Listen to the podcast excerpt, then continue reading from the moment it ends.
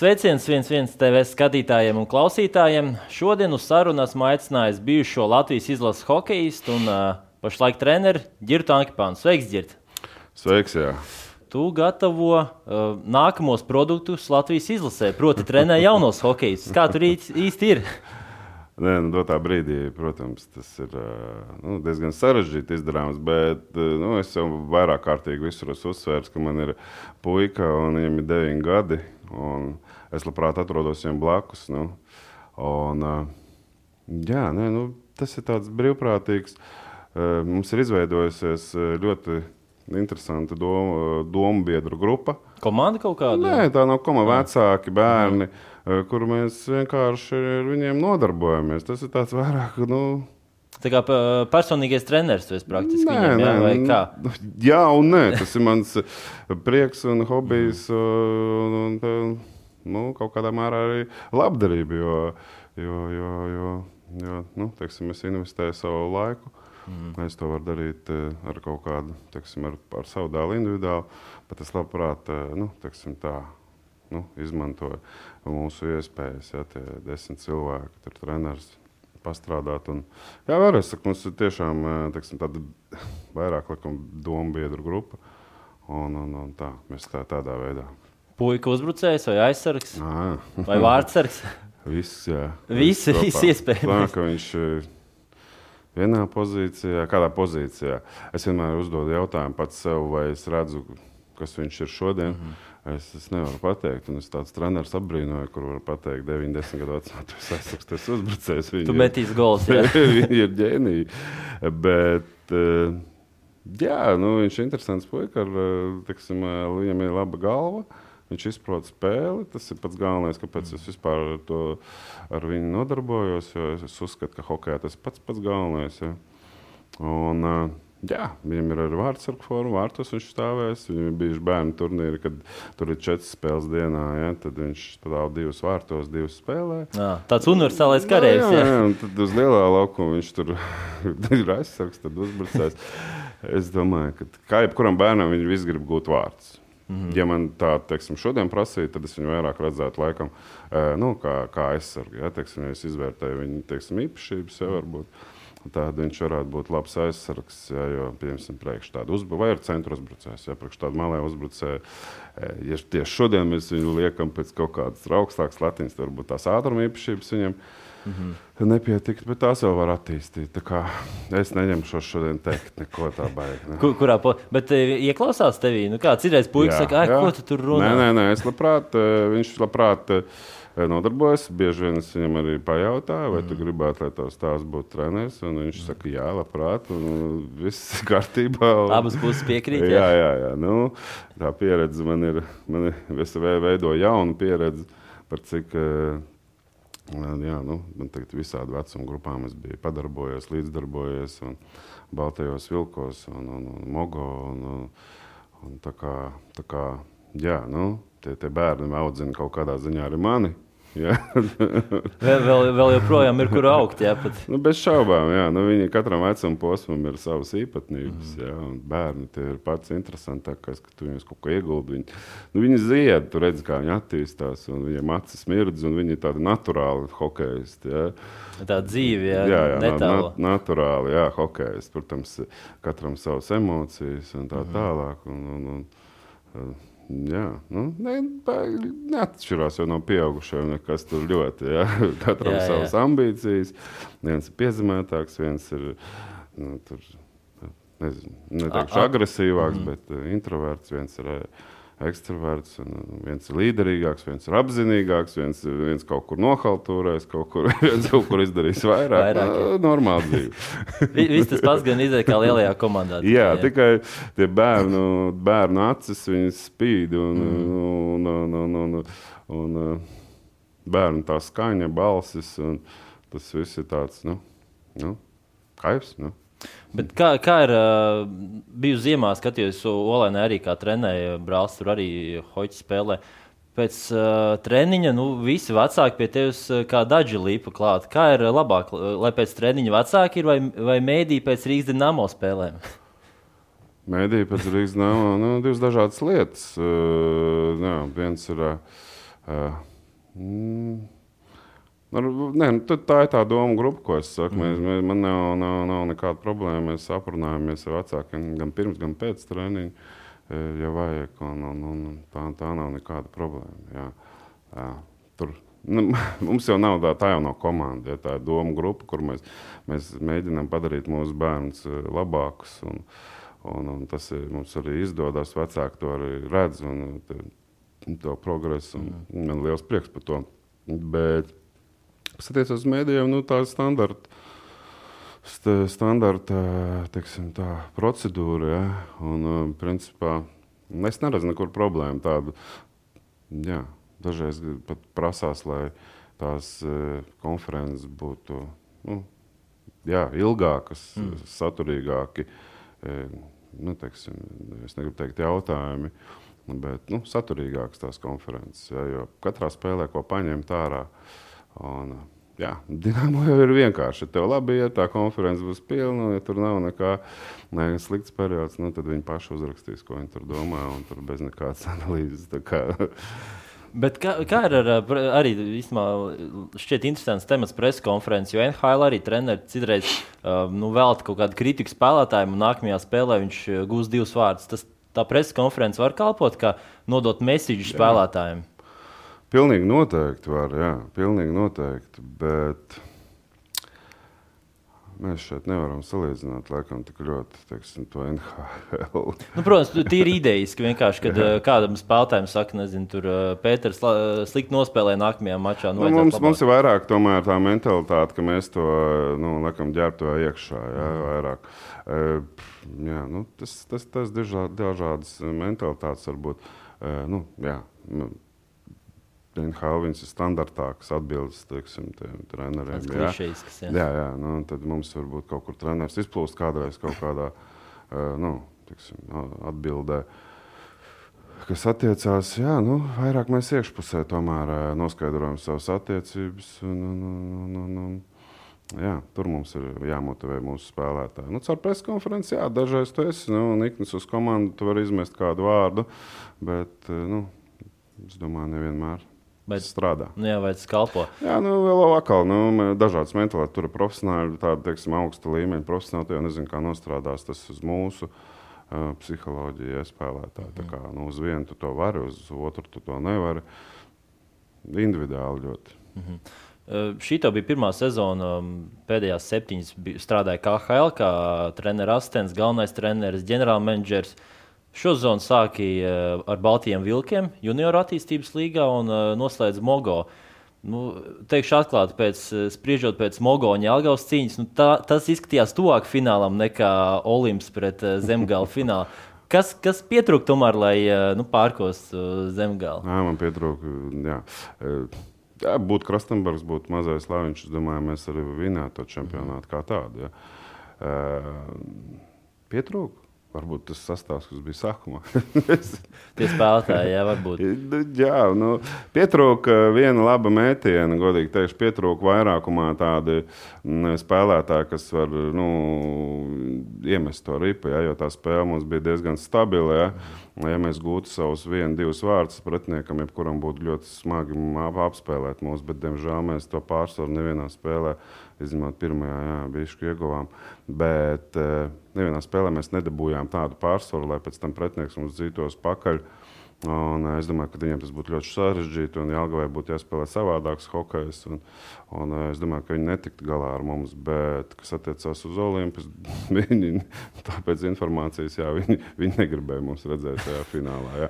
Nu, tur pēc rakstura būtu arī nedaudz savādāk tā spēle. Jo, mm. jo tomēr jaunā komanda bija zemgālē, ja mums tomēr bija fiziski stiprāka, teiksim, nu, vīrišķīgāka, varbūt tās. Nu, pieredze bagātāka. Pieredze, tomēr, jā, nu, jā. Nu, pieredze bagātāka arī. Jā, teiksim, es, nepie, es pieļauju, ka eh, nu, tāda agresija, kādu parādīja tur Olimps dažbrīd, viņi nevarētu parādīt pret uh, mūsu komandu. Jā. Uh, jā. Nu, nē, man ļoti patīk sērija teiksim, pret Zemgālu. Viņa tāda bīsta sīvu, sīvu playoff sērija. Nu, tur arī es domāju, viņi pazaudēja diezgan daudz nu, jaudas un emociju. Jā, tad uh, Olimps izgāja diezgan nu, samērā viegli caur, Gatavāk, caur, caur, caur, caur, caur, caur liepāju. Mm. Un gatavāk, un, un, un jā, nu, neuzķēra, neieķērās teiksim, tā zemgala nevienā spēlē, jo es pieļauju arī to, ka uh, Olimps ir tomēr gados vecāka komanda. Un, ja tur būtu tāda sērija ilgāka, sešu spēļu sērija, var būt, kad uh, viņi fiziski uh, kaut kur sāktu zaudēt. Ja? Un, un, un, tur varētu izlīdzināties tie spēki. Ja, kā, nu, bet sports, sports mēs redzam, ka KHL. Kā, avangards pārņēma iniciatīvu burtiski eh, ar diviem eh, tiksim, stulbākajiem noraidījumiem, kādu redzēt. Ja? Un, un, un tur pie 2-0, 3-1 sērijā un principā lieta darīta. Ja? Mm. Un, un kā šis viss sagriezās. Un, un, un... Bet nu, pašaizliedzīgi arī paskatīt, cik tur bija bloķētie metieni avangardam divreiz vairāk, pat vairāk, vairāk kā divreiz. Jā, nu, tā avangarda sistēma kā tāda nu, ir aizsardzības sistēma, teiksim, nu, pietuvināta. Nu, salīdzināsim ar uh, Pēteru Vorobjovu nosacīt. Mm -hmm. uh, metieni, viņi jau nebloķē tādus, uh, teiksim, nu, kā teikt, nu, smagos metienus. Ja? Viņi vienkārši spēlē aizsardzības zonā metienu līnijās, kas, nu, kas nozīmē to, ka tie metieni nu, nāk virsū viņiem. Ja, teiksim. To viņi ļoti labi dara. Jā, nu. Nāk, viņi tuvāk distanci ir pieņemsim no nē, nē, viņi nosacīti attiecībā pret tevi. Nu, viņi visu laiku ir tādā attālumā, lai tu būtu metienu līnijā. Tas ir numur viens eh, viņu teiksim, aizsardzības darbībā. Jā, teiksim. Tāpēc arī tā metienu, metienu bloķēto metienu skaits ir milzīgs. Jā. Uh, jā. Mm -hmm. Nē, tā, tā ir spēles disciplīna ļoti augstā līmenī aizsardzībā. Jā. Pieķersimies Rīgas dīnāmo. Divas sezonas bija galvenā treneris asistents, tad uh, devies uz Nīderlandes Novgorodu, uh, un tad trīs sezonas kā ģenerālmenedžers un uh, galvenais treneris. Kādi varbūt tagad, skatoties to laiku, secinājumi vai kaut ko darīt citādāk, vai, vai atkal nebija tie spēlētāji, lai varētu to rezultātu labāk? Kas, ja, kā, kā tu vispār noraksturo to laiku? Dināmu vairāk tas otrais uzsākums, kas bija ģenerālmenedžers. Oh, Zinu, kā Gan jau es domāju, kaut kādā veidā. Nē, es esmu domājis, daudz domājis. Jā. Uh, Zini, es viņu vērtēju ļoti pozitīvi. Protams, pēdējā sezonā man nepatika. Protams, man viņa nepatika. Jā, tur gāja savādi.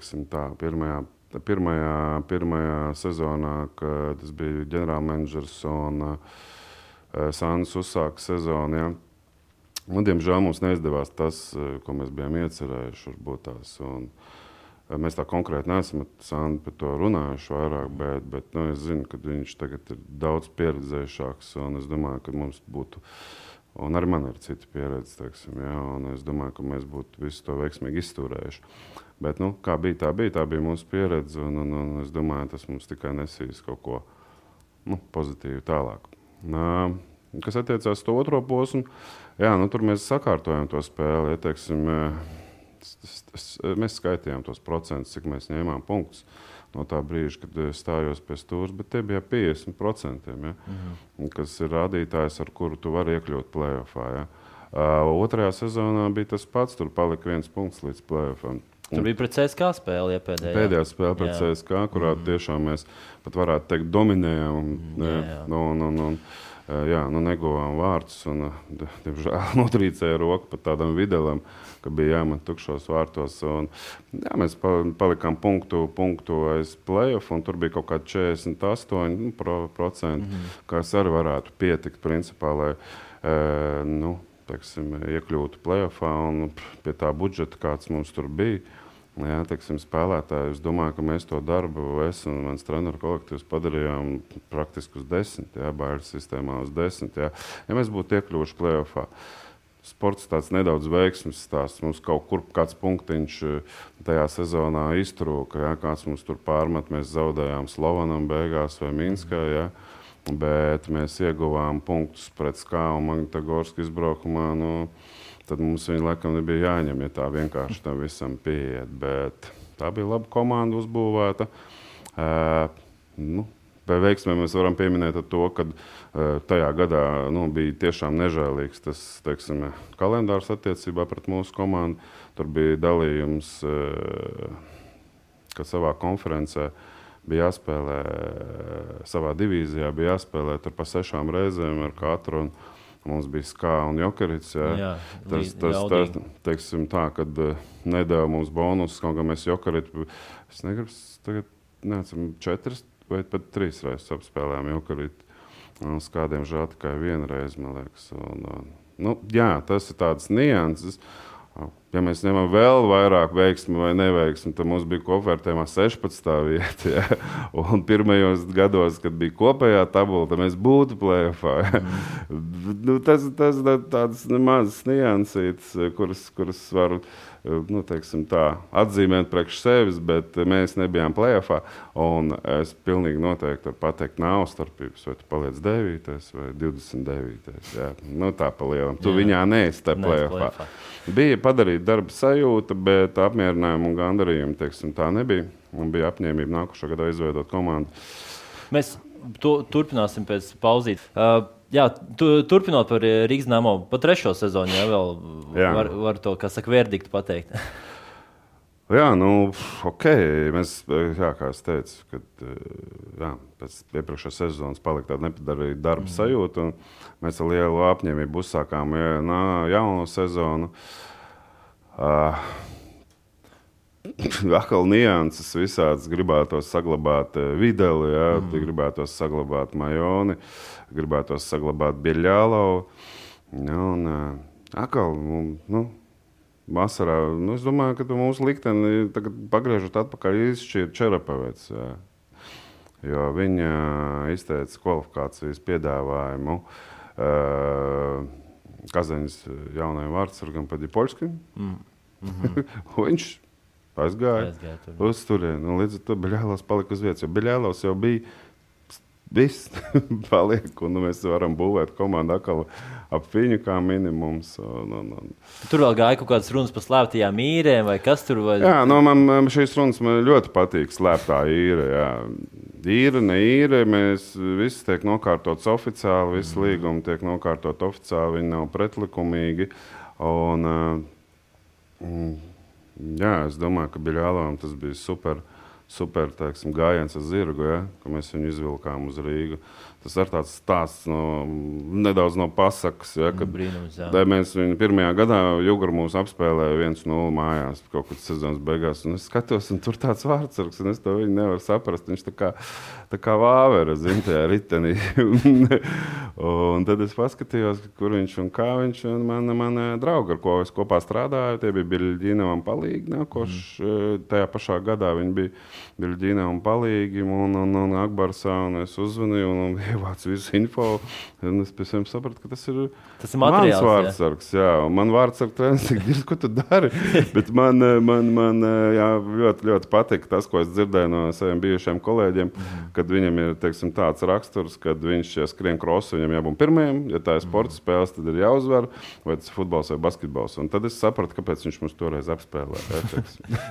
Vienalga, ko galvenais uzvar. jā, jā, un, tad, un tā arī ir. Bija jālaus ļoti specifiski tehnisku vārdsargs, kuram ir jādod, eh, teksim, tu viņu nevar pārlaust eh, nu, par savādāku. Mhm. Nu, jā, nu, tas bija viens no tādiem sartā, ne, ne, ne, ne teksim, tādiem teksim, zaudējumiem. Bet, ja trešajā sezonā, laikam, leģionāri arī iesākumā uz papīra bija labi, un tad beigās Berglunds, uh, Ulstroms. Uh, Ulstromam laikam arī tur bija savas uh, peripētīs ar viņu. Ka... Nē, nu, jā, es, tā, tā, tas viss ir pagājis, un es tagad kādam mestu ar akmeni, tas muļķīgi. Ja? Mm. Uh, loģiski, mē, jā, vēlreiz, labā laikā visiem iet uh, draugi, ja? un tad, kad ir slikti, tad ir tad arī nu, tās pirmās žurkas, kā saka, mūka. jā, nu, tad, jā, nu, Nē, es negribu teikt, ka viņi bija slikti. Mums, mums, teiksim, mums ir, nu, kā es to redzu, un, un, un tā, tā komanda ir jāveido ļoti, ļoti teiksim, disciplinēta, ja, lai mēs sasniegtu kaut kādu rezultātu. Es, nu, lai man kāds piedod, bet es neticu, ka mēs ar Brazīļu futbolu metodēm varam apspēlēt, nu, kā HL iegūt vietu plēsoņā. Ja, teiksim, nu, es domāju, ka kaut kādā brīvā stilā jā, jā, jā. tur tagad um, paļauties tikai uz spēlētāju, hokeja IQ. Ja. Jā, mēs to varētu izdarīt. Jā, jā, jā, jā, jā, jā. ja tie spēlētāji būtu pavisam citā līmenī. Bet atkal, to, ko mēs redzam finālā, pusfinālā, KHL, ja, nu, tur nenotiek pašdarbība. Ja, tās visas komandas bija ļoti, teiksim, tā treneru komandas. Um, kurā valdīja teiksim, pā, galvenais bija disciplīna ja, un teiksim, komandas darbs. Kas man arī patīk ļoti. Jo. Man patīk hokejs, kurš ir vairāk vērsts uz teiksim, komandu. Ja, teiksim. Ka ieklausās trenerī, jau viss kopā strādā. Nē, man patīk redzēt bildi, ka mm -hmm. teiksim, visi nes vienu baļķi, un tad tu redzi, ka tā, tev ir liels prieks. Tu izbaudi to spēli, jo tu redzi, ka tā komanda ir vienota. Tikko kāds kaut ko saka, ka teiksim, es darīšu savādāk, jo es gribu izcelties individuāli, ja, tad, tad tā bilde var pajukt. Ja, teiksim, un, un, jā, nu, jā, es varu teikt, ka fināls, pusfināls mums to KHL tikai apliecināja. Kad, ka tā, tā, tas virziens ir pareizais. Eh, savādāk eh, mēs to nevaram izdarīt. Kaut gan es ar Sandu runāju, viņš, viņš bija, bija atnācis pāris smago spēlēm. Un, un, un, un, uh, Viņi spēlē tomēr ļoti interesantu hokeju. Viņa ir Novgorodā, mm. ja teiksim, atklāta hokeja, varētu teikt. Bet tur ir atkal vēl noteikts izpildītāju nu, skaits vajadzīgs. Ja. Kā, un cits spēlētājs, jā, tur ir. Jā, nu, tur, lai cik sāpīgi nebūtu, ir ir jābūt vairākiem spēlētājiem, kaut vai kas māca, mēs tā saucamās vantēmērus, no zilās līnijas vai, vai tur. Nu, runājot par leģionāriem, gribās iziet cauri mazliet. Katrā sezonā bija spilgti vairāki, bet nu, īpaši spilgts bija Nikolais Žerģevs. Trenēja arī Torpedo, kad viņš bija. Jā, divi gadi. Jā, un atbrauc uz Rīgu. Nu, var jau teikt, karjeras noriets. Kā bija ar viņu strādāt Rīgā? Viņam vēl joprojām tās izklaides laikam tomēr Jā. bija galvā. Un, lai gan ļoti talantīgs, bet nu, Laikam viņu rāmjos ielikt nevar. Nē, nu viņš jau tā, viņš jau tāds patiesas puika. Nu, teiksim, tā, jā, viņš, viņš jau ar nevienam nemāna nevienu un neko. Viņš stāsta, ka tā ir viņa problēma. To, to jau visi zina. Mm. Un viņš to pats atklāti atzīst. Kas attiecās uz viņu talantu, Man nu, godīgi teikšu, nu, es tagad negribu teikt, viens no tādiem teiksim, top 5, ko es mm. esmu kādreiz turējis savās rokās, trenējis spēlētājs. Ja. Nu, tur talants ir nu, jā, ļoti daudz. Ļoti daudz. Jā, nu, to es redzēju ar Nižu Novgorodā. Un, un, un, un, ja mēs paskatāmies viņa highlights vai viņa spēles eh, momentus YouTube, Blue Jackets vai Rangeros, tur Nu, jā, Varbūt neizmantoja savu talantu, bet kā, kāpēc viņš uz eh, Rīgā atbrauca? Kāpēc uh, gribēja, lai viņš ir Rīgā? Uh, nu, tas bija tāds moments, jā, nu, kad teksim, vajadzēja kaut ko nedaudz pārkārtot. Mm. Un, un bija iespēja viņu piesaistīt teksim, tā, ļoti, ļoti. Viņš jau bija, bija sev, sev izsmēlis tur Krievijā. Viņš, viņš bija Nižņikāmskā mm. pirms tam. Un, un, un, un, jā, nu, bija iespējams piesaistīt par ļoti samērīgu cenu. Un, un, un, un, jā, viņš mums ir palīdzējis. Godīgi sakot, viņš mums uh, salauza. Uh, bija tā sērija ilgus, kad es stājos amatā. Mēs uh, nospēlējām CSK nešķirt pirmajā spēlē un zaudējām Viķiziem. Mm -hmm. Mums ļoti vajadzēja svaiga alpas gaisa vienu uzvaru. Un viņš viņu mums Bratislavā atnesa. Principā. Jā, viņš iemeta divus golus jau novērtējumā vienu no tiem. Nu, viņš ir interesants. Tips, bija ļoti interesants. Es viņu runāju, ar ko tu gribi spēlēt mūsu komandā. Nu, tā starp citu. Viņš man saka, Paulo un Skorco. Tu, tu izdomā. Jā, nu, jā. Kā, kā viņš tā nu, izdomā? Tā, tā viņš viņus noskatīja. Tā, nu, tā ir interesants tips. Jā, nu, nu, indi, tāpēc, ka viņš ir individuāls, viņam vajag ripu. Jā, jā lai, lai viņi izcīna ripu nu, viņam. Jā. Tas ir arī pareizi. Kaut kā ja tu lietas mājas, tev jau jāskatās. Viens tur strādā, viens ir playmakers, viens ir mm. metējs. Labākajā gadījumā, ja tu to vari atļauties, tādas kārtas turēt. Ja, ja tāda ir spēlētāja. Jā, jā, jā. Uh, nu, jā. Jā, jā, viņš uzreiz teica, man vajag tiem. Bet, nu, jā. Darēs, nu, tas tas puķis viņu tur pievarēja. Vēl viens leģionārs, kurš īpaši spilgts eh, Linus Videls, cik dzirdēts arī laikam, šajā starpsezonā Dienāmo bija kaut kādas sarunas ar viņu nometni, bet viņš eh, Zviedrijā spēlēs. Eh, kāda bija komunikācija ar viņu? Arī viņam prasīja, kuru grib spēlēt, vai arī Kā, kāds bija attiecības Nē, Nē, tas, jau, trenerim? tas jau tā garām ejot, prasīja. Tas jau ko nu, vienkārši nu, ko es taču neprasīšu spēlētājiem. Ja, Nu, kā, bet viņš, viņš līderis, zina, kā viņš mē, veido rezultātu, varbūt, nu, klau, ideāli. Nē, tur jau es jūtu, kur tā ķīmija veidojās. Ja, un, un, un, un, man jau tā pieredze ir. eh, nu, Dinamo mēs nekad nevarējām atļauties nopirkt kaut kādu top centru. Mm -hmm. Uh, to nevar atļauties vienkārši. Un, un man tā pieredze ar centriem ir nu, vienkārši fantastiska. Man, ir, mēs ņemam pirmo, pirmā, pirmā, sezonā, man vadošo maiņu. Tad man bija šis Redlis ar dārziņu un centrs. Mēs izveidojām pa centru Indrašu kungu. Jā. Tagad arī izlasē viņš tiek iespējams. Nu, jā, jā, nu tad jau viņam bija karjeras sākums Jā, centrā jā. tajā laikā. Uh, labi spēlēja. Tad nākošā gadā mēs izveidojām no, no, no, no Videla un Makmilana centrus. Mm. Tie var spēlētāji. Ar Videlu es biju strādājis eh, Dienāmo Rīgā un gan Nižņā Novgorodā, gan, eh, gan ar Makmilanu bija Nižņā Novgorodā strādājis. Viņi nav centri. Jā, teiksim, mēs viņus izveidojām pa centriem. Nu, jā, tad, eh, jā, jau redzi to ķīmiju. Miķels, Lauris, viņi jau bija agrāk, iepriekšējos mm. gados. Un, eh, ja mēs ņemam, ar ko Videls varēja spēlēt, arī Nižņā Novgorodā viņam arī vajag tādas, kas izpratīs to. Tas ir augsts hockey sens spēlētājs, kuram tev ir jādod ja, nu, brīva vieta, teiksim, lai viņš mm -hmm. izpaustos.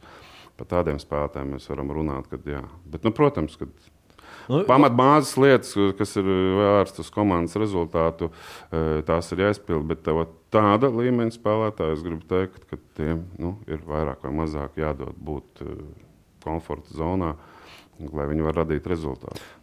Tur tā lieta, kāda ir tā komforta zonas došana spēlētājiem, ja tās atlaides savā ziņā, ņemot vērā, ka viņš veido rezultātu, viņam var dot kaut kādas atlaides. Jo laukumā, protams, viņš met vārdus, piespēles momentus veido, bet ārpus laukuma laikam nu, tur bija atkal ci, cita virtuve ar viņu, lai komunicētu. Nē, nu, viņš ir lāga puika. Nu, jā, viņš ir specifisks, diezgan puika. Bet nu, kādā ziņā specifisks? viņš ir labsirdīgs mm. cilvēks, labs cilvēks. Uh, Es varu atklāt vienu lietu. Mums bija ļoti trausls ledus. Bija sākumā bija labs starts, -hmm. un bija viena spēle, kad es viņu novācu malā.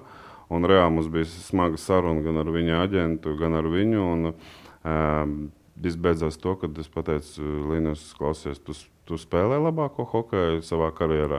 Viņš saka, jā, es saku, tu darīsi to, ko es tev saku. Jā.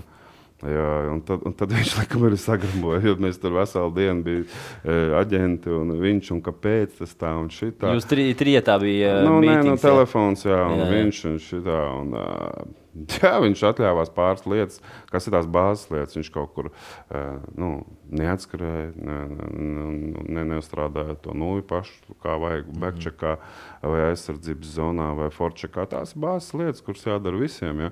Kas attiecās par svaigo gaisu, loģiski es viņam došu, lai viņš apspēlē eh, pretinieku, ja viņš var un jūt, un viņš jūtas fiziski un eh, nezinu, vienalga. Morāli, ga- garīgi, mm. labā stāvoklī, lai viņš to dara. Un plus vairākums. Vairākums ir eh, šo kreatīvo spēlētāju, vairākums ir viņu teiksim, maize, ja, kurā viņi var pelnīt savus lielos kontraktus. Ejiet, dariet, metiet, mēs jūs saliksim pa pozīcijām, nebūs ērti, pamainīsim. Mm. Tā tālāk, tur metēs, tur, tur, tur zilās līnijas, teiksim, eh, tas pointmans vai volkars vai kā vienalga sauc. Mm. Playmakers, ja, un tur halfolisti. Visi, visi, visi, visi var salikt. Tikai vajadzīgas figūras. Figūras, bet, lai rezultātu noturētu, mēs jau nevaram gaidīt. eh, Tātad tev ir brīvība, dari, ko tu gribi 5 uz 5, un tad ej savus punktus vāc vairākumā. Nu, Diemžēl tā tas nestrādā, ja tu gribi sasniegt eh, komandas rezultātu. Pēc pauzītes atgriezīsimies. Vidalam īpaši atceros vairākumā, kad viņš kā izslidoja ārpus zonas, uzņēma ātrumu, un tad dārziņš laikam no otras malas deva piespēli. Viņam tas metiens bija tas uh, spil, spilgtākais ierocis. Nu, nu, viņš ir meistars. Nu, viņš māca, tur, tur jau arī vairākumā jau ir uh, savas līnijas, pa kurām jābrauc. Ja, Mhm. mēs teiksim, šī momentā viņam ir praktiski jau, kā mēs sakām, jāuzbruk punktam, ja iemetieni. Ja, tur teiksim, tā, viņš uzbrauc un nāk tā piespēle cauri, un tad viņu ir grūti dabūt. Viņš nāk ar lielu ātrumu no augšas, un ir tā distance aizsargam, un ārtsargs varbūt neredz metiens, viņam ir fantastisks. Ja. Mm, Viņam nevar saprast. Es dažreiz skatos, viņš, viņš kā iemeta golu, viens nulle izgāja pret vārdsargu, overtēmā vārdsargs bija tur. Jā. Viņš meta viņam virsū, principā, bet viņš pavāca šeit oknos. Viņam neredz, Masāļs teica savulaik, jūgrā, ka viņš spēlē. Viņš saka, vienīgu es nevaru saprast, eh, kur viņš met ripu. Viņš nāk, nāk, nāk, viņi izlidoja. viņš pat pats nesaprot, kur metīs. Viņam ir gara specifiska nulle. Nu, Pareizi jau viņa aģents arī teica, viņš saka, nu, ģirties, skaties, nu, viņš jau e, pēc visas meistarības un hokeja izpratnes, tas ir NHL spēlētājs. Mm -hmm. Bet nu, viņš ir tāds nu, saudabīgs, labs cilvēks, un teksim, viņš jutās šādi ir labi. Un, un, un, jā, nu, viņš ir spilgts spēlētājs, bez šaubām. Es nezinu, kā tagad, e, e, pagājušā sezonā, nu, dažas spēles redzēju, Barisam ļoti laba komanda. Nu, viņš labi izskatījās. Jā. Uh, trešais leģionārs, Aleksandrs Salāks, arī par viņu dzirdās brīvdomātais. Toties, nu, rezultātu viņš veidoja. Viņš vārtos rādīja brīnums, statistika Jā. arī bija ļoti spoža. Jā, nu, redz, kas ir vārdsargiem, ir laikam nu, otrais smagākais amats pēc, pēc treneru. Mm -hmm. nu, Pied, Pusi no komandas tās. Jā, jā nu, viņš teiksim, tā vārdsargs, vārds, visi redz, ka vārdsargs kļūdās. Jā. Uzbrucējiem ir tādā ziņā vieglāk. Ne, ne, ne visi mūsu eksperti saprot, ka uzbrucējs to golu ir atvedis. Tā, ja. uh, jā, ne, nu viņš ir ļoti harizmātisks, kas ir ļoti svarīgi.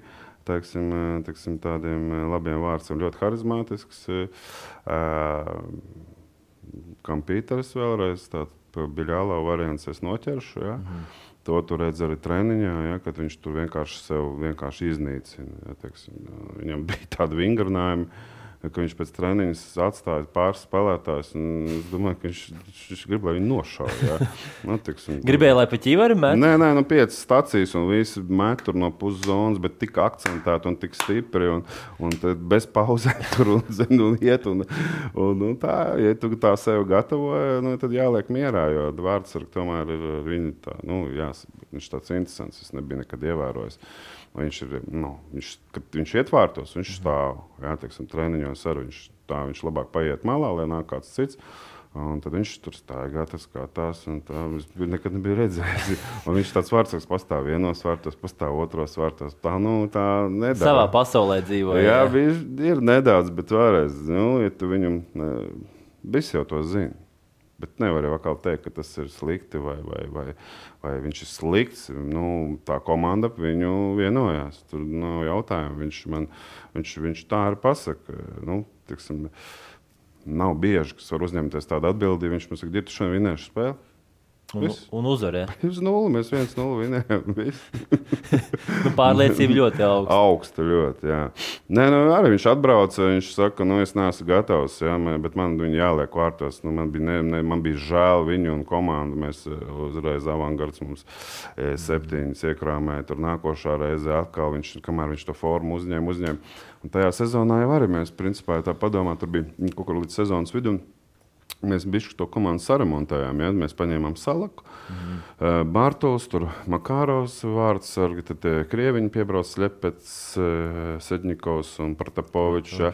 Nu, mēs parādījāmies sev atkal tādu konkurētspēju. Ja nemaldos, vienā brīdī jau bija kaut kāda astoņu punktu, varbūt līdz playoffam, ja? to trīs to spēli.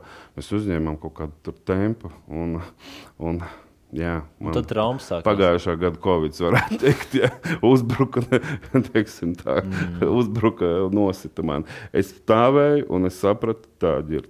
Bet man bija tieši atceros, trīs tesnāmas, jo man 29. dzimšanas diena. Mēs spēlējām kā 3-1 pirmais periods. Un es redzu, viens aiziet, otrs aiziet, trešais aiziet. Un, un viss tas kāšu namiņš sabrūk. Jā, es skatos, bam, 5-3 zaudējām. Bet mēs spēlējām ļoti labi to pirmo periodu. Likās, jo, haidi, mēs uzķērām tādu drive, tūlīt gāzīsim, tūlīt plēsīsimies, ķersim. Beidzās. Tā arī mēs pabeidzām. Nu, jā, bet uh, tie ir pareizi lēmumi. Arī kā Pēters izdarīja, nav ko tur uh, vēlreiz 9. vieta vai 29. vieta. Mm. Nē, dot tiem jaunajiem spēlēt, un mieras. Jā, nu, un tā arī mēs izdarījām. Un kas tur būtu kādreiz ticis, tur Švanenbergs, kad viņš būtu ticis tur pie spēlēšanas, Jā. vai tur Bergmanis, kas mums tur spēlēja, tur Rošinieks. Un, un, nav smagi bija skatīties. Tas viņa puikas, nu, mēs Magnitogorskā, tas vispār bija labs gājiens. Mēs no, mums atteica kaut kādu pārlidojumu no Jekaterinburgas uz Magnitogorsku, mēs braucam pa nakti ar autobusu tur spēle, kas tur ko tur un tie jaunieši tur spēlē. Žēl bija, godīgi teikšu. Galīgi saguruši bija. Nu, bija saguruši un tā komanda pretī tāda meistarīga.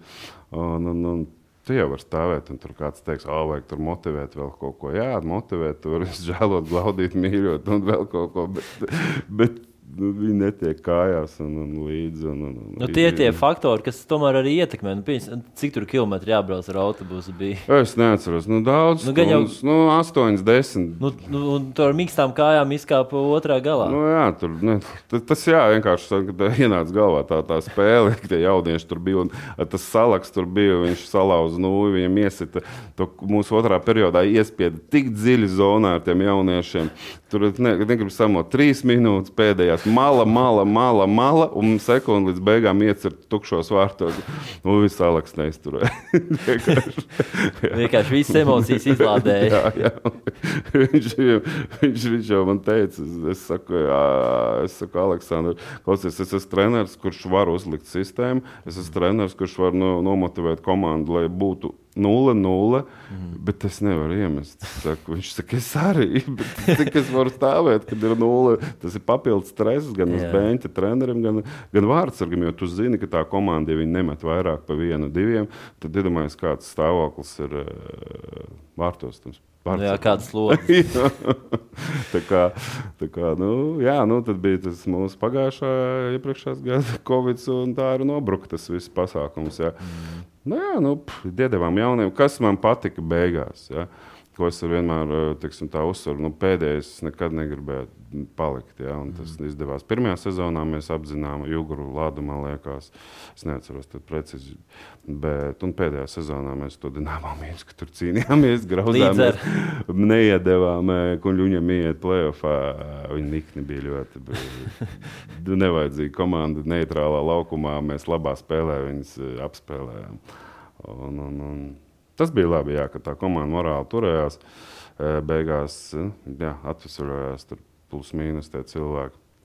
Un, un, un tas pats Salaks tur tajā spēlēs iedeva baigo impulsu. Mēs Habāros apspēlējām un uh, kuņģuņi. Tā kā, jā. Nē, nu, pēdējā sezonā es viņu norakstu kā, mm -hmm. kā teiksim, tas tāds, nu, jā. Tā totāli neizdevās. Totāli, totāli aizgāja viss greizi. Ja. Loģiski, loģiski es gribētu būt treneris. Jā, nezinu, tas tāds tā, filmas ir par lielajiem treneriem, playbook. Zin, Dzirdēt, ir redzams. Nu, jā, nu, tur Maurīnijā saka, tāda laba frāze, nu, man gan arī asaras. Viņš saka, es jau netrenēju tur Ronaldo sistu vai tur kādam tur piespēlēt. Mm. Es trenēju viņa galvas un trenēju, ko motivēju komandu. Jā, mm. teiksim, es gribētu uh, arī ar to nodarboties, ka man tikai tas jādara. Jā, teiksim. Bet, diemžēl, kad ir Rīgas dēmo treneris vai šī gadījumā pat Latvijas izlases treneris, viņam ir jāmāca bāzes lietas, kuras Mums ir eh, savā ziņā Dienāmo ir eh, Latvijas eh, teiksim, hokeja. Nu, tā, teiksim, Etalons, nu, nu pirmīs augšdaļa. Jā, nu, kas, kas parāda, kur mēs mm. esam. Principā, ja, jo, teiksim, jo mums būtu masveidīgāka, teiksim, labāk sagatavota jaunatne, pietiktu arī teiksim, Dienāmo. Ja, tieši par sagatavošanu jaunatnes. Eh, vai Rīgas dīnāmo ir laba vide jauniem spēlētājiem, ņemot vērā, ka ir pie viņiem jāstrādā individuāli, tur laukuma pārredzamība, piespēles, nezinu, iemetienos, kā jāstāv. Nu, tas, tas visās mm. niansēs, tur jau ne, nav laika, tur jau vajag rezultātus. Jā, bet, kur es varu teikt, dīnāmo tad, tad varētu būt. Uh, kuram jau jābūt, tur jābūt gatavam produktam. Mm -hmm. Ne vēl daudz jaunie, ne, ne, nu, nav pārliecināti, maz, ka viņi tur spēlēs, un viņi izvēlās citu ceļu. Jā, būtu jau labi, jā, ja mums būtu tāda. Loģiski, ka Dienāmo ļoti pietrūkst farmklubs. Viennozīmīgi stiprs farmklubs, kurā varētu apbružāties. Nu, Latvijas čempionāts nu, tas neskaitās. Var jau, var jau, bet, bet vajag augstāku līmeni. Viennozīmīgi vajag tādu, nu, kur, kur tur Jā, ikdienā viņi spēlē. Nē, nu, jā, nu, lai labākie brauc uh, uz NHL un uh, pārējie paliktu šeit. Jā, teiksim, mm. bet, nu, tad ir vajadzīgs jā, nu, tāds labs, stiprs hockey skolas. Uh, ar, ar labām teiksim, zināšanām un struktūrām. Nu, nav, nav jānodarbojas Dienāmo trenerim gal galā ar kaut kādām tādām lietām. Elementārām nu, lietām. Jā, jā, jā. Nu, un, tad, un, un, un tad tu sastopies ar kaut kādām, nē, mums mācīja tur savādāk nosacīt. Nu, ok, tad ko man te darīt tagad? Jā? Tev treneris mācīja savādāk. Nu, es neesmu vainīgs, ka tev mācīja. Nu, tad es esmu slikts treneris vai tas treneris, kas tev tur mācīja. Jā? Kas, kas pieņemsim, varbūt var nosaukt kādu nu, elementāru lietu, kas ir tāda, kuru nu, spēlētājs, nu, nu tu galvu saķer, nu, kā, kā var nesaprast, ka tur vīrāži kaut kā jāpieņem citādāk vairāk vai, vai piespēle. Uh, teiksim, gaļā neatdot, nu, kas ir, uh, kad pretinieks nāk no, virsū. Tas būs vai... liels komplekss, jā, ja mēs tagad vienkāršākās kaut kādas lietas jā. atbraukt savā zonā, nobremzēt, negriezt muguru uh, pretiniekam, ar ripu bez ripas negriezt muguru, mm. nebraukt trafikos ar ripu. Piemēram, mums ir kas, mums ir tagad jauniešu hokejā, tu noskaties kādu vīzi. Bērni paņķer ripu, skrien caur laukumu, malacis. Tu paskaties, dažs labs, nu, teiksim, jau 18 gadnieks, tie paķi ar ripu un skrien caur to laukumu. Ja? Un tas nestrādā. nu, tad tad viss vis, vis, vis pirmais pakāpienas menedžments, ja, kā puikas menedžē ripu, ja, kā viņi domā, cik ātri viņi atdot, cik ātri viņi redz laukumu, kam atdot, cik ātri kāds ir atvērts, vai viņš, vai viņš pieņems, vai viņš atdos. Mhm. Nākošais, ja, protams, ir spēle bez ripas, kas ir, kas ir standarta situācijas eh, visā, visā teiksim, pasaulē. Principā viņas ir vienādas, vairāk vai mazāk. Nu, tur ir tādas nu, nianses, kas pie mums bērnu hokeja liekas, vispār nav. Tu man prasa, man liekas, ka viņas tur nav. Atnākot uz Dāmo, viņi tā, nu, oh, Kas tas? Nu, katrs treneris, laikam, uh, paņemsim pauzi, tad uh, turpināsim. Būs! Būs! Šogad visi tavi gaidītākie sporta notikumi būs! Būs īstas emocijas un būs viss tavai izklaidēji. Un tavas pirmās trīs likmes 1-1 LV būs bez riska. Uh, jā, Katrs treneris sanāk, ka nu, viņš uh, māca to spēlētāju pa savam prātam, to, ko viņš ir redzējis, vai ko, mm. ko pats ir uh, samācījies. Jo, jo nav tā vienotā sistēma vienkārši Latvijas hokeja. Ja? Uh, nē, es šeit gribu pateikt vienu lietu, kad nu, pa šiem laikiem nu, mums ir Bobs. Ja, nosacīt, mm -hmm. ja, nu, viņš spēlē augstas kvalitātes hokeju. Ja, labi, viņš ir vairāk teiksim, aizsardzības hokejs. Nu, labi. uh, bet, ja mēs skatāmies NHL. Uh, nu, to Bobu vai KHL augstākās kvalitātes hokeja fināla pusē. Viņš jau viss viens. Pa lielam, viss viens, viss skaidrs. Ja tas skrien tur, tad tas skrien tur. Tad tas skrien tur, tad tur jāpiepilda tās un tās zonas. Tad, ja pretinieks nāk mums virsū, tad vai nu uzbrucējs viņa ķer, vai nu aizsargs viņa stādina. Un, uh, nu, tur vienkārši rīdina reakti visu laiku. Nu, visu, visu laiku lasīt, nu, jā, jā, jā, jā, jā, viss ir standarta lietās. Nu, Tur nav nekā. Un tas, kas to nosaka, tas ir tas NHL. Ja mēs gribam spēlēt, eh, lai mums pēc iespējas vairāk tur būtu šodien hokeisti, ja, uh, tad mums ir pēc tā arī jārēģē, pēc, tāds, nu, pēc tā visa. Ja. Tā kā, nu, tur nav, nav, nav. Tur, teiksim, es uzskatu, ka ne jau tā, ka treneris mācās nepareizi. Vienkārši, kad, nu, būtu labi, ja mums būtu nu, tā domāšana citā, citā kvalitātē. Ja, jo, Nu, Bet ne... tad jāskatās, piemēram, no NHL mačiem, nu, paskatīties, ko tas ir niansīts. Šodien no 18 apstāties Kanādas izlasē. Mm. Nu, viņi spēlē to pašu. Nomainīja treneru 18 izlasē Kanādai, un 20 vai lielai mm. nemainīsies. Tas pats nemainīsies nekas. Jā. Vai Zviedrijam vai kam tur. Jā. Uh, tas pats NHL, no NHL. Nu, vienkārši viņi tur spēlē. Nu, ir, man to, būtu tas tā televīzijā varētu parādīt, kas, kas tas ir. Tas ir viens tā ir parasta bāzes lietas, ja? tālāk, tālāk jau. Tālāk jau teiksim, tā kreativitāte, tas, cit, nu, tas ir tā spēle ar, ar ripu. Bet, nu, jā, nu, bet es domāju, ka tā, te vairāk ir laikam pat runa bez ripas spēle. Ja, es, bet daži, daži saka, ka, jā, ģirbs tur bez ripas, kāda bez ripas. Bez ripas jau mēs esam, tad, kad mūsu komanda arī ir ripa. pareizi. Tev ir jāatverās un ne ar muguru. ne? Un ir, tā iespēja jāizmanto. Nu, bez šaubām. Nu, tev ir viens moments, tev ir labs metiens, tu māki labi slidot, tu esi ātrs, stiprs, bet tu nosacīti tas visu laiku ar muguru pret ripu. Nu, Izslēdzies no spēles. Nu. Tu esi priekš kam, tad esi labi slidot, mācījies un to visu. Nu, un tad tas ir pirmais, es vēlreiz saku, galva. Ja? Teiksim, galva tas ir pirmais. eh, Tas pakāpienis, kur tu atrodies uz tā laukuma un kāpēc tu atrodies. Un, uh, Bobam ir laba tā frāze par tiem miljonu džapu, ja? kad, mm -hmm. kad tev uz laukuma miljonus darbu. un Tā arī ir. Rītdien rēk, tev visu laiku es tev nevaru norādīt, vecīt, tā, tas ir tavs, tas ir tavs. Ja. Mm -hmm. tad, tad tur visu laiku šancēm, šancēm, šancēm, ka vienots modelis, pieci spēlētāji ar visu vārdsargu, kad vajag iziet ārā no presinga, arī vārdsargs piedalās, ja, teiksim, ja neprecīzi arī piemest zonā. Nu, tādas lietas, ja. tā kā būtu, būtu ļoti labi, ka tas tā būtu ļoti vienots tajā visā, visā teiksim, Latvijas hokeja sistēmā un būtu dināmo daudz vieglāk. Jā. Un tā sistēma jāizveido tomēr nu, kaut, kā, kaut kādam pamatam, pēc kā vadīties. Tad, Nē, nu, mums viņi ir, bet nu, Bobs ir. Lūdzu.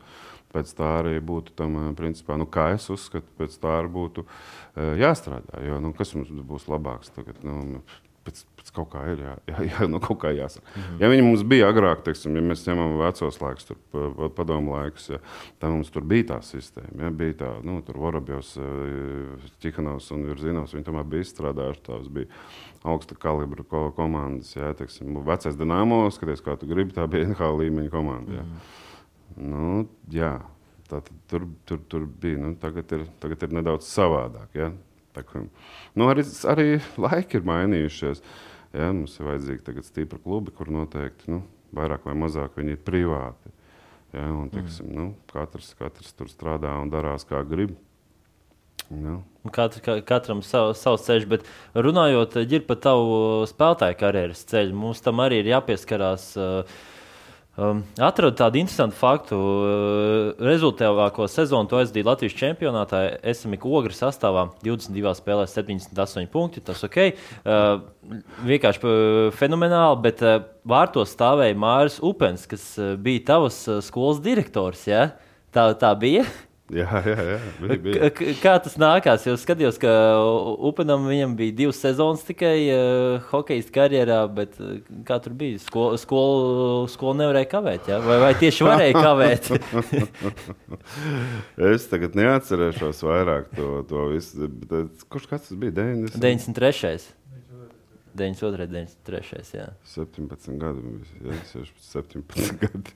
Nu, tas bija pats sākums. Es atceros, kad uh, bija tie juka laiki, nu, jā, tieši padomju laiki beidzās, mēs kļuvām neatkarīgi.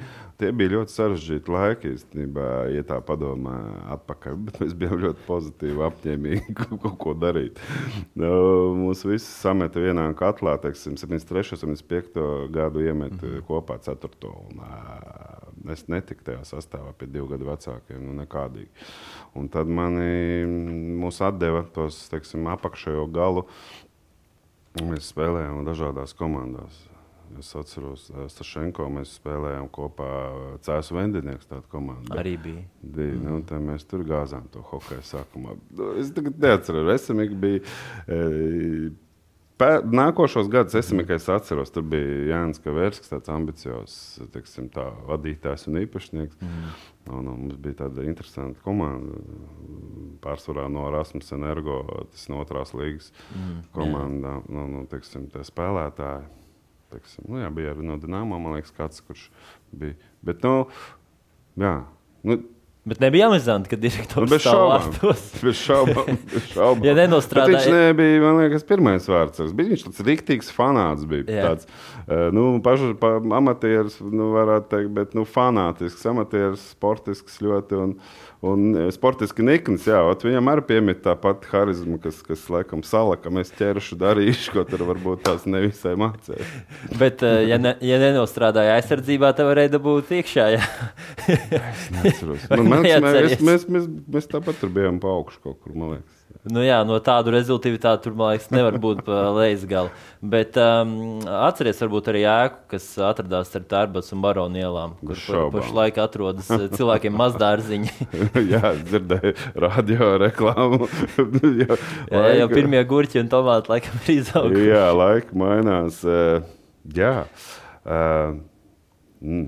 Kād, kādas atmiņas ar to, to halu? Nu, Nu, jā, nu, jūs esat laikam jaunāks, jūs vispār piedzīvojat.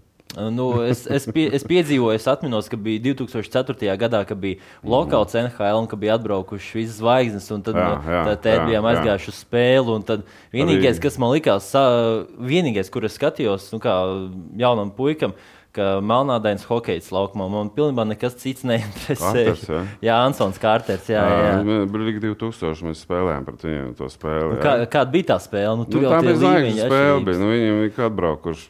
Nu, ko viņi, ko viņi tur. Te bija kanādieši vai zvaigžņu izlase? Tā bija zvaigžņu izlase. Tur Hašeks, Brodērs, Blakes, uh, Nu, ko tu tur gribi? Viņi atbrauc uz Rīgu. Nu. jā. bija kapteinis, man liekas, skrekli kaut kas tāds. Nu, nē, nu, protams, forši, un, un ka tu tādiem cilvēkiem var uzspēlēt. eh, Bet nu, ir bijušas arī citas spēles par tādu pašu nu, līmeņa komandām, un, un arī tajā pašā sporta pilī. Mm. Pirms pasaules čempionāta neatceros, kaut kādu gadu iepriekš mēs tur sitāmies ar viņiem. Arī ar kanādiešiem. Jā? Nu, jā, jā, bija mm. zvaigžņu sastāvs. Uh, nē, nu, pf, nu, es pat nezinu, man tā paprast, tas ir ļoti, ļoti. Vai Olimpiskā kvalifikācija? Olimpiskā kvalifikācija nebija kanādieši. Nē, nē, domāju par spi- spilgtāko Nē, nē, spēli. es, es, bet tā ir mana bērnība. Tā, tas ir teiksim, ar ko asociējās vispār hokejs kā tāds. Tas ir tāds, nu, ja tu man prasi, man ļoti žēl, ka viņas nav. Jā, viņi varēja saglabāt kā Latvijas hokeja simbolu, eh, kā kaut ko tādu, jo tur, tur katrs bērns gribēja uzkāpt uz tā ledus. Saprot, tas, bija, tas bija notikums. Jā. Un, un, un tā tas bija. Tur gan bāzējās Dienāmo, hokeja skola, mums bērns pārstāvjiem, mēs tur arī spēlējām. Bet, nu, Es atceros, bērnībā es biju slims, bet man par nu, temperatūru māte teica, kategoriski nē, bet, ja spēlēju sporta pilī, es kategoriski biju pret, ka man neved. jā. nu, nu, tādā- Vienalga kā, bet- Nu, jā, jā, ka tikai tur būtu. Nu, protams, visas atmiņas eh, bērnībā melnbaltais televizors taču mums bija, vai ne? Balbers spēlēja un, un Dinamo tajā ekrānā un, un viss tas kopā sporta pils tā eh, nu, mašīnas bija, nu, uz benžu vai uz dīzels, nezinu, ko viņš tur bija. Tur tā, Tā smarža, jā. Smarža, tur tāda, nu, es pat nezinu, tur tas viedra, tā hokeja smarža, mm. benžas garš, un tas viss tur, tas ir hokejs, zini, tur tāds, tāds, nu, tāds, kaut kas tāds, nu, jā. Jā, nē, nu, tur ir aizvadīts ļoti daudz teiksim, spēles, tādas eh, arī jā, vēl atgriežoties atpakaļ. Tās Monreāla kanādienas un, Arī, un jā, jā. Washington Capitals. Ja, ka viņi Un tur- tās bija sīvas cīņas. Jā, jā nu viens, divi, viens, divi. Jā, un, un, bet tur varēja redzēt, ka ča, čaļi mauc, nu, kurš būs stiprāks tagad šodien. Jā, jā nu, es esmu lepns, ka nu, es, es to esmu redzējis un, un piedzīvojis. Un, jā, nu, Nu, ne ti- arī tie rokturis atminos. Viņiem arī bija tā simbolika, jā, Rīgas jā, sporta pilsēta. Jā, nu, laikos, kad, laikos, kad Dienāmo Rīga spēlēja finālā. Playoffā tajā gadā te, te Rīntei kases bija Jā, galā. jā. Te bija Rīnta. Tur laikam vi, vi, vi, nakšņoja. vi, visi nakti bija. Jā. jā, jā, jā. jā, jā. Nu, jā, nu, jā. Varētu jau pārkrāsot, varbūt, varbūt nacionālākās krāsās, bet būtu ļoti labi, ja, ja būtu viņa saglabājusies. Jā. Nu, nu, nākošais, tavs pieminētā kvalifikācija, nu, tas ir laikam kaut kas no augšas, tur nokrita mums. Jā. Jā. Tur jau laikam Baltkrieviem jau lidmašīna jau esot Nu, lidojusi tāds, uz Rīgu. tāds bija, jā, tāds, tāds bija. Bet Kas tur notika tajā Nezinu, spēlē? mums bija mums tās paudžu maiņa un tā visa nenormālā vienotība un, un kaut kā tāda. Bija tur tā Oļegs, tur Hāris, tur Bernsons bija galvenais treneris. Mm -hmm. Sandrs bija atbraucis palīgā. Un, un, un, nezinu, pēkšņi mēs dāvājam sešos gāžam tur spēlētājos. Iemetām to šito. Baltkrievija vēl neiemeta sabas, pabruka, sabruka. Tur, un, un, psi- un tas tri, atmosfēra. Es ļoti mīlu arēnu, pilnu arēnu. Man ļoti patīk tur atrasties, spēlēt. Bet tā kā auroja stadions tajā tur, Sporta pilī, sporta jā. pilī. Nu, Tur likās, ka tev ausī blakus vienkārši. ja, nu, tā bija tāda, uh, tur tās dziesmas, viss dziedāja. Nebija jau tā, tā kā tagad mums ir taču pareiza mūzika, viss, mm. viss kvalitīvs skan, tur kaut kas tur paši cilvēki radītu atmosfēru un Armāns ar klavierēm. Ja, teiksim, Jā, jā. Ja, tur, un paši cilvēki tur dziedāja bez mūzikas, ar mūziku, tur bija savas dziesmas. Ē, Mazākumā, kas spēlēja, tie trīs vīri cēlās kaujā. Mm. -hmm. tā, kā, tā kā ir ko atcerēties. Jā. Paņemsim pauzi. Nu, arī atgriežamies ar tādu jaudīgu bildi, kādas leģendas ir. Kas, kas notika pēc spēles ģērbtuvē? Jūs laikam tur bijāt nevis divus metrus virs zemes, bet desmit. Nu, tur neprāts darījās. Protams, kad, lai to visu aptvertu, kas notikās. Jā, nu, tā ir tā, jā, ja ņemtu tā laikam dzīves spēle, ja ko atcerēties. Visi ir be Ozoliņš, Krastīņš, Jā, ir bozoliņš. Vārvīķis, Freiberga. Tas, uh, Jā, jā, jā, jā, jā, jā. Reksmuka Latvijas karodziņa, Jā. sporta pils. Jā, mums tā kā paklājiņš visam zolīdi. jā, tas Nē, nē, jā, tā, nu, tagad bildi skatāmies, un, un tie ir tādi. Tāds patīkams atmiņas. Jā. Jā, nu tie ir Latvijas teiksim, tā lepnumi. Praktiski lielākā daļa no tiem hokeistiem ir tie, kas liekam, kāpēc tas hokejs vispār ir Latvijā vispār palicis. Jā. Vai Tu pats nespēlēji tajā spēlē? Ah, izskatās, ka tu jau saģērbies. Nē, pliks, man, Ā. rokas kaut kādas. Nezinu, kas Ah, tā tur nevar saprast, tur vai ozoliņa krāklis varbūt tas ir. Nu, jā, bet uh, nu, to, kas, kas notika Olimpiskajā kvalifikācijā, bet kas bija Olimpijādē, tās ir laikam pilnīgi divas atšķirīgas stāsti. Jā, Viena pa bildi, reku mazais laviņš. Laviņš arī, jā. Jā, jā. Nē, nu, kas notikās? e, Tā, Olimpiāda ir, jā. es Bet tur vienmēr- arī bija cits sastāvs. Tur bija pamainījies sastāvs. Nē, vairāk vai mazliet. mazāk Vai- šāds vai tas sastāvs arī bija? bija. Janka bija sprūgts, dabūjis traumu, un viņš izkrita. Teiksim, mūsu trīnieks iz- sa- sa- sakrita. Ja? Nē, bija es cipuls, sprūgts, mums labi gāja iepriekšējā čempionātā. Mm -hmm. Mēs eh, Austrijā ļoti labi spēlējām. Uh, nē, nē, daudz savādāk nebija. Daudz savādāk nebija. Bet cik vienots sastāvs bija Rīgā, tik šķēls laikam Turīnā. Viņš nebija īsti šāds. Tur kaut kāda pārpratuma, es domāju, radās. Tas tā augstāk, tas, teiksim, olimpiāda, ja manā uzturē, tas ir tas, tā, ir tā lieta, pēc kuru mēs varam noteikt, kur mēs esam hokejā. Ja? Jo, jo tādas olimpiādas kā bija Turīna un Vankūvera un Soči, tās ir tās lietas, pēc kurām mēs varam pateikt, tā mēs kā valsts esam šeit. Jā. Ja? Uh, vienmēr mēs esam braukuši tur cīnīties, un mums tas sanācis nu, teiksim, Olimpijādē. Uh, kas ir raksturīgi, ja mēs savu teiksim, meistarību kompensējam ar ļoti lielu gribas spēku un raksturu. Ja? Uh, ne, nepietiek mums tās meistarības, ja skatos atpakaļ. Ja, teiksim, nepietiek tās meistarības, lai mēs varētu visu turnīru nospēlēt. Mm. Uh, Turīna pēc tam labi sākās. Mēs ar amerikāņiem ļoti Jā. zvaigžņotu sastāvu ne, nešķirt nospēlējām. Nešķirt, jā, Ļoti zvaigžņotu sastāvu, Maiks Madāno un, un uh, Rafalskis un viss vispār. Jā, Jā, nu, tur bija ļoti labs sastāvs. Un es zinu, ka es atceros, Pīta Lavalēts bija viņiem galvenais treneris. Un, e, viņiem tur jaudīgi gāja pēc spēles. Nu, Jā. viņi, nu, tā nebija. Viņš, viņš ir treneris e, tāds stingrs. Ja? Un tur varēja dzirdēt tādu Ģērbtuves, nu, jā. šo to. Jā, jā. Tā kā tā. Bet, nu, jā, pēc tam. Pēc tam Jā, pēc tam mums pārbrauc pāri Krievijai, man liekas. Jā, un, un, un, à, Zviedri. Zviedri. Nu, Zviedri Zviedri, nu, tas bija, čempioni, jā, jā. es atvainojos, tur bija, tā, tā bija smagākā spēle manā dzīvē, laikam, jo tur bija tāda maiņa kā Forsbergs, Sandins un, un, un, un, un šitais te vārdu priekšā Detroitā visu laiku stāvēja. Uh, Franzens. Franci, nē, izskatīt no galvas. De, Detroit. 96. numurs. De, tas Lindstrāms vienmēr met, viņš bija vienmēr vārdu priekšā. Ju- Juhans Franzens, ja nemaldos. Var, var, Es, es sajaukšu, varbūt tās, eh, sorry, tagad. eh, Nē, nu, man jau arī vajadzēja atcerēties. Tagad, kad saki tā, Atradīs? Bija ku- 2000 kaut kāds uh, piektais. Uh, sastais viņš strāvēja, spēlēja Detroitā. Nu jā, tā, tā, tā, tā, bija tā spēle, mēs pēc tam eh, puičaļiem runājām. Uh, Klausies, mēs pie ripas netikām. Viņi mazāja mūs un kontrolēja tik to ripu stipri, ka mēs bijām visi spēlē bez ripas. Tā rezultāts nebija tik graujošs. Bija viens, seši, man liekas, nemaldos. Nē, nē, nu, te, te, te nav. Te, jā, bija, bija. Es varu pateikt, ka bija konflikts, bet es viņu tā neizjūtu. Jā, teiksim, ka tā, kaut ko tādu tur. Ja, jebkurā, jebkurā turnīrā es domāju, ka ir savas problēmas, kuras ir jārisina. Un, un, un teikt, ka tur bija kaut kāds katastrofāls konflikts, es to ne, neņemšos teikt. Mm -hmm. uh, divas Olimpiskās spēles uh, Turīnā un uh, tad Vankūverā. Nu, Vankūverā tu biji labākais sniperis, divu vārtu gumi. Uh, domāju, mēs arī varēsim paskatīties vēlreiz tos vārtu gumus. Uh, spēlē pret Krievijas izlases atminos.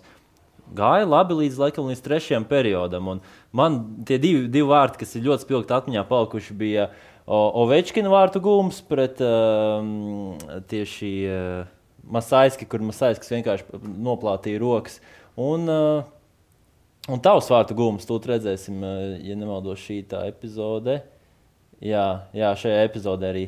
Nu, tādu devītnieku tu iešķēli. Nu, Paskatieties, nu, vispār Nabokovs ne. Nu. nepakustējās vārtos.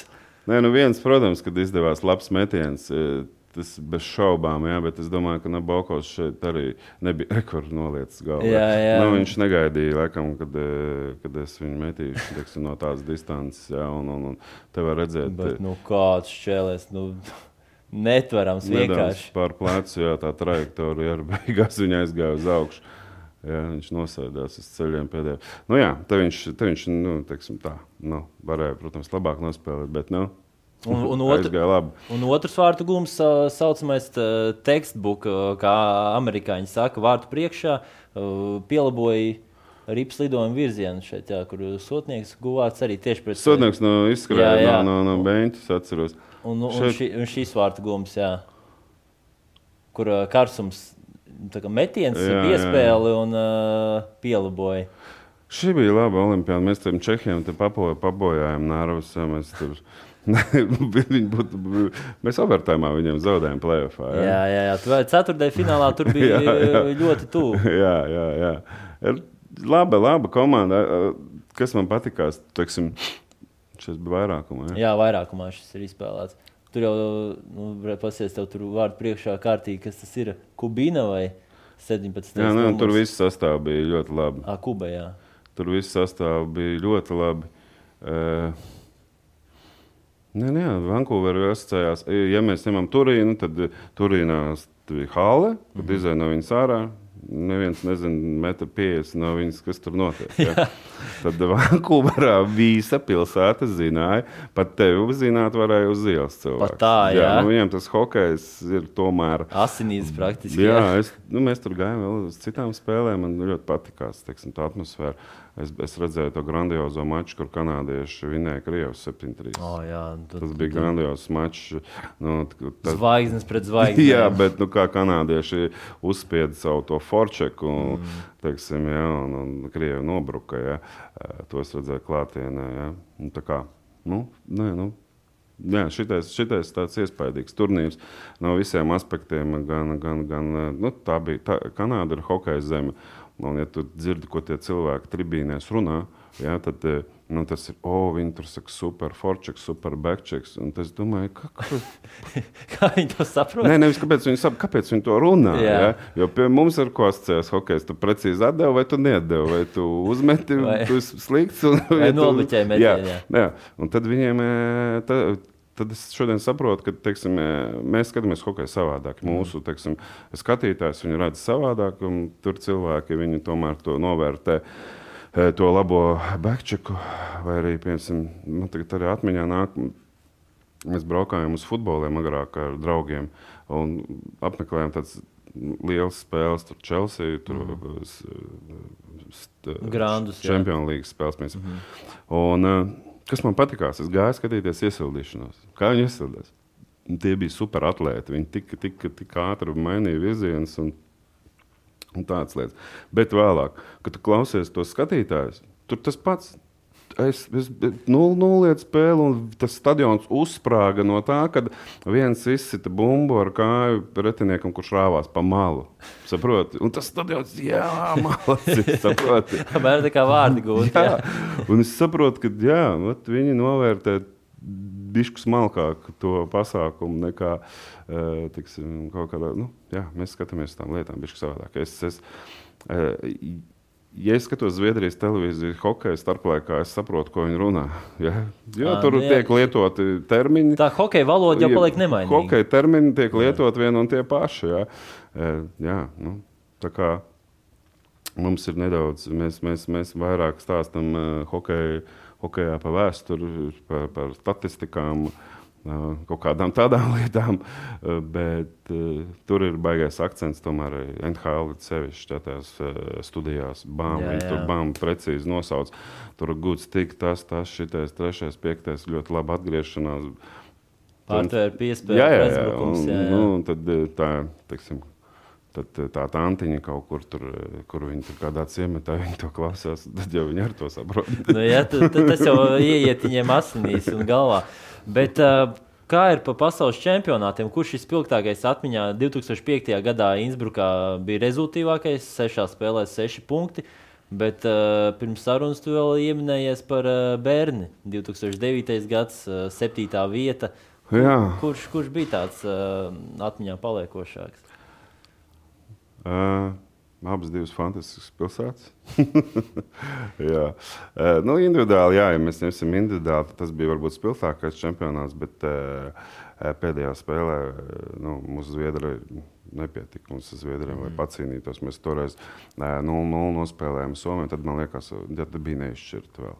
Mēs to spēli varējām vinēt un iekļūt playoffā. Bet ne, ne, nu, ne, nepietika nedaudz. Nu, protams, ka 9. gadu es likšu daudz augstāk, jo eh, tas bija spēcīgs čempionāts.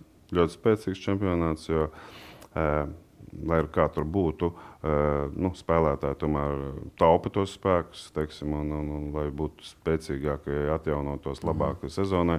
Nevienmēr viņi brauc uz tiem pasaules čempionātiem, tās zvaigznes. Ja? Bet pirms olimpiskajā, pirms olimpiskajā gadā viņi tur visi ir praktiski pa 90% maksimāli. Cik, cik jau tā, nu, kādam varbūt kāds spēlē, varbūt NHL playoffā, ja? bet tā, ja viņi izkrīt, visi brauc. Ja? Tā kā tur bija ļoti stipri zviedriem sastāvi un uh, kanādiešiem. Uh, Protams, spilgtākā spēle pasaules čempionātā bija pret Zviedriem Bulīšos, ka mēs viņus pie, pieveicām. Ja? Mhm. Uh, jā. Tā laikam bija pēdējā uzvara, ja? kopš to atceros pār lielajiem. Ja? Jā, jā pa, pa grādiem, jā, bet epizode varbūt atminies, vismaz man, kas palikusi atmiņā pret Austriju, kad uh, Masais, kas stāvēja vārtos un bija tukši vārti, un Kārlis Krastīņš nogulās ceļā, un tur bija. Tur vienkārši šķēla to ripu, tas aizsargs, austrietis, un, un uh, Kārlis noķēra krūtīs. Un tas, bija, tas man liekas, arī bija tāds pie- Nu, jā, nu, tas bija tas mūsu komandas gars. Es saku, mēs tur tomēr, mēs, nu, tas, kas mūs raksturoja, to, ko es saku, tas mēs gājām un mēs daudz ko kompensējām. eh, Savus, teiksim, to, ko mēs nevarējām, kompensējām ar, ar raksturu un pašaizliedzību. Ja? Mhm. Un, eh, protams, ka šādas spilgtas epizodes, ja tev atbrauc, atbrauc eh, cilvēks no NHL un nostājās uz ceļiem tukšos vārtos, nu, tad es atvainojos, ka- kas pārējiem jādara. Ja? Teiksim.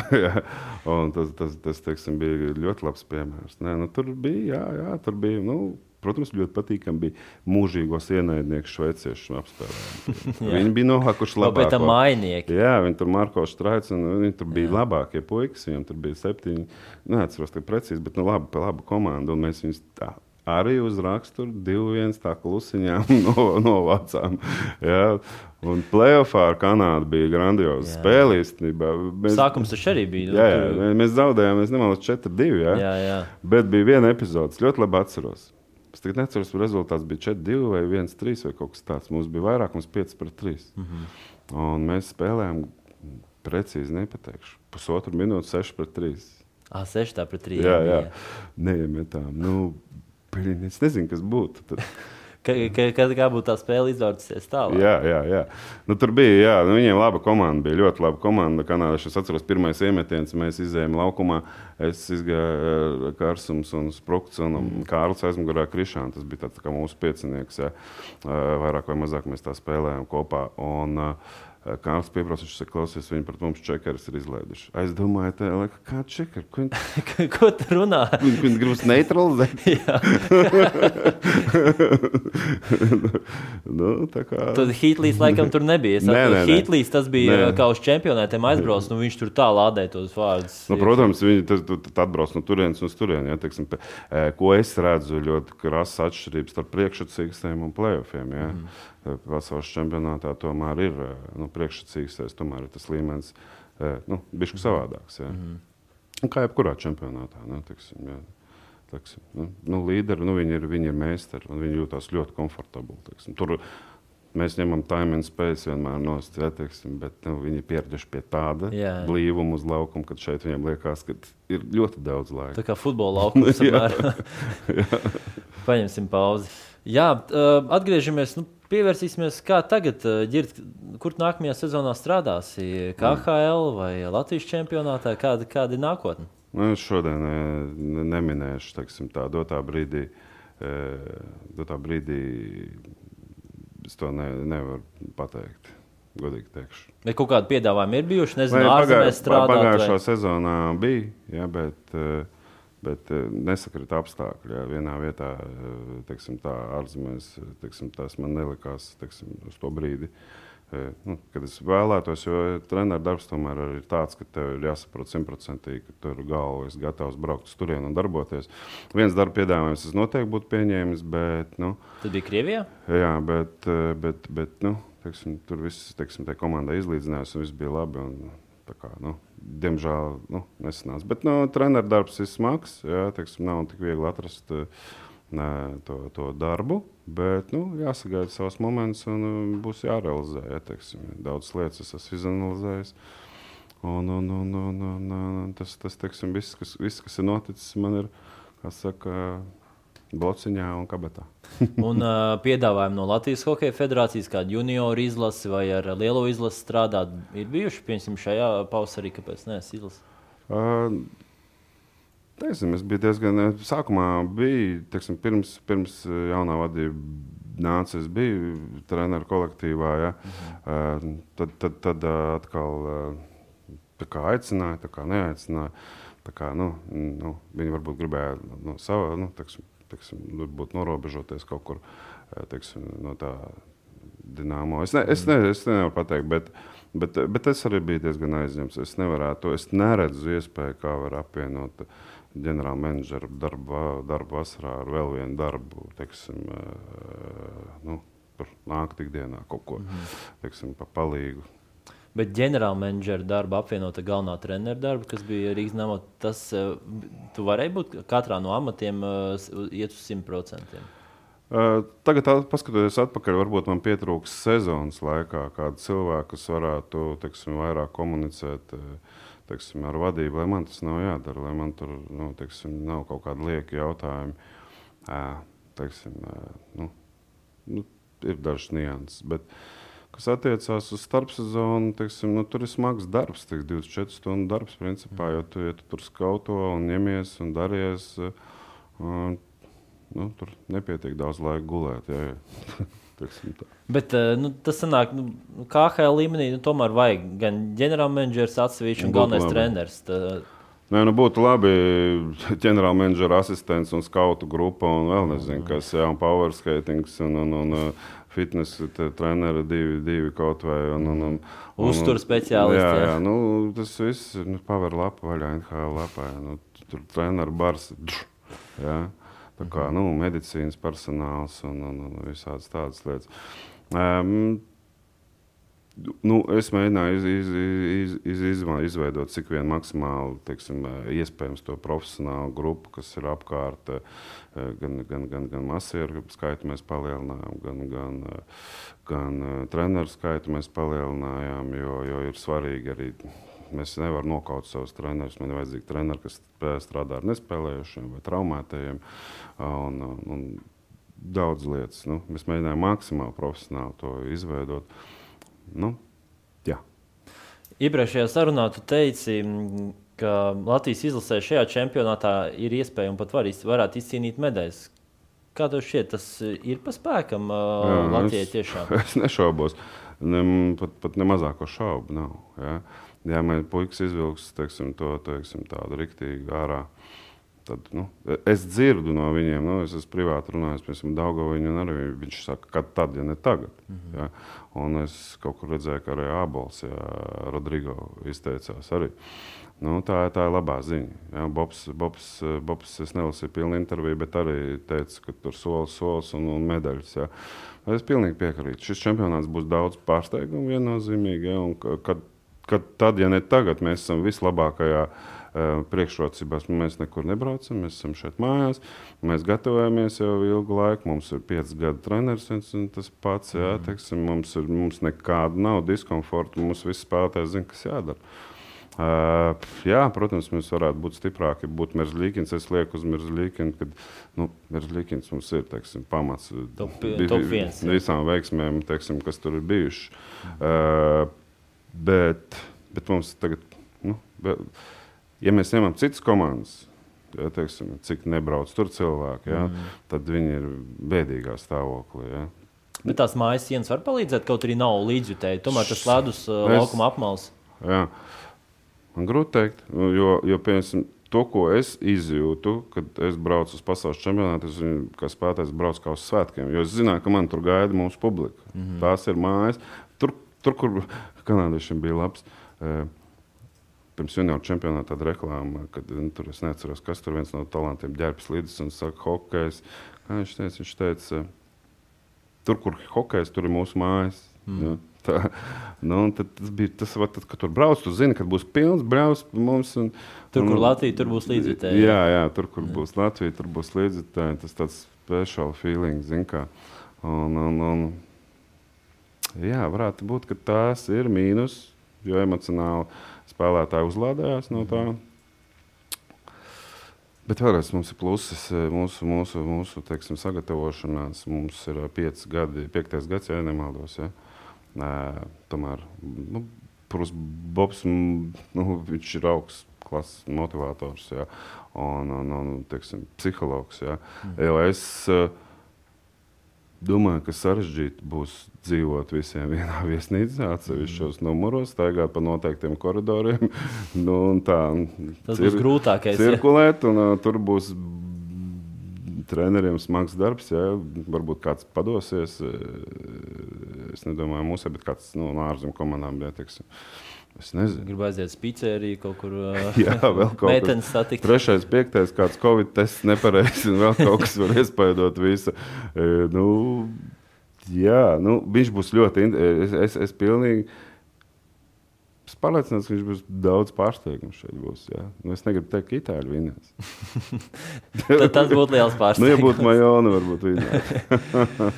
Girta, teikšu tev paldies par sarunu, paldies, ka atradi laiku. Un, nu, cerēsim, ka drīzumā būs uz kādas komandas tiltiņa, komandas tiltiņa vadīs, vai arī, vai, vai arī ģenerālmenedžers. Ko, ko labāk, treneris vai ģenerālmenedžers, vai arī jauniešiem strādāt? Kur tu gribētu būt? Uh, Zinu, man patīk hokejs. Es tiešām tieši ļoti komfortabli jūtos. To, ko es daru tagad, arī ko es teicu, tā domu mm. grupa, man ļoti liels prieks. Nu, es gūstu lielu gandarījumu iekšējo. Ja. Uh, es pieņemtu, teiksim, tā, nu, es apsvērtu jeb, jebkuru teiksim, darba piedāvājumu, kurš man, nu, kurā es justos vajadzīgs, viens, otrs, kurā es, kurā es arī jūtu to piepildījumu un kad es varu palīdzēt. Ja. Strādāt, strādāšanas pēc vilkties kaut kur tā, teiksim, nu, līdzi. Tas ir pietiekami liela pieredze ieguvis šajā biznesā, varētu teikt. Un, un, un, tā kā, kā, nu, jā, ja būs tāds darbs, kurš man sauc, teiksim, uzrunā, es ļoti labprāt viņu pieņemšu. Nu, tas ir galvenais, ka tu nodod zināšanas jauniem hokeistiem. Tas, man liekas, ir visbūtiskākais. Jā, jā, tā brīdī tas man investīcija nākotnē. Es jau nu, jā, negribu teikt, bet nu, gribu redzēt jau šodien, kā viņi izskatīsies pēc desmit gadiem. Skatīsimies. Paldies, Girt, un paldies skatītājiem un klausītājiem. Tiekamies nākamreiz!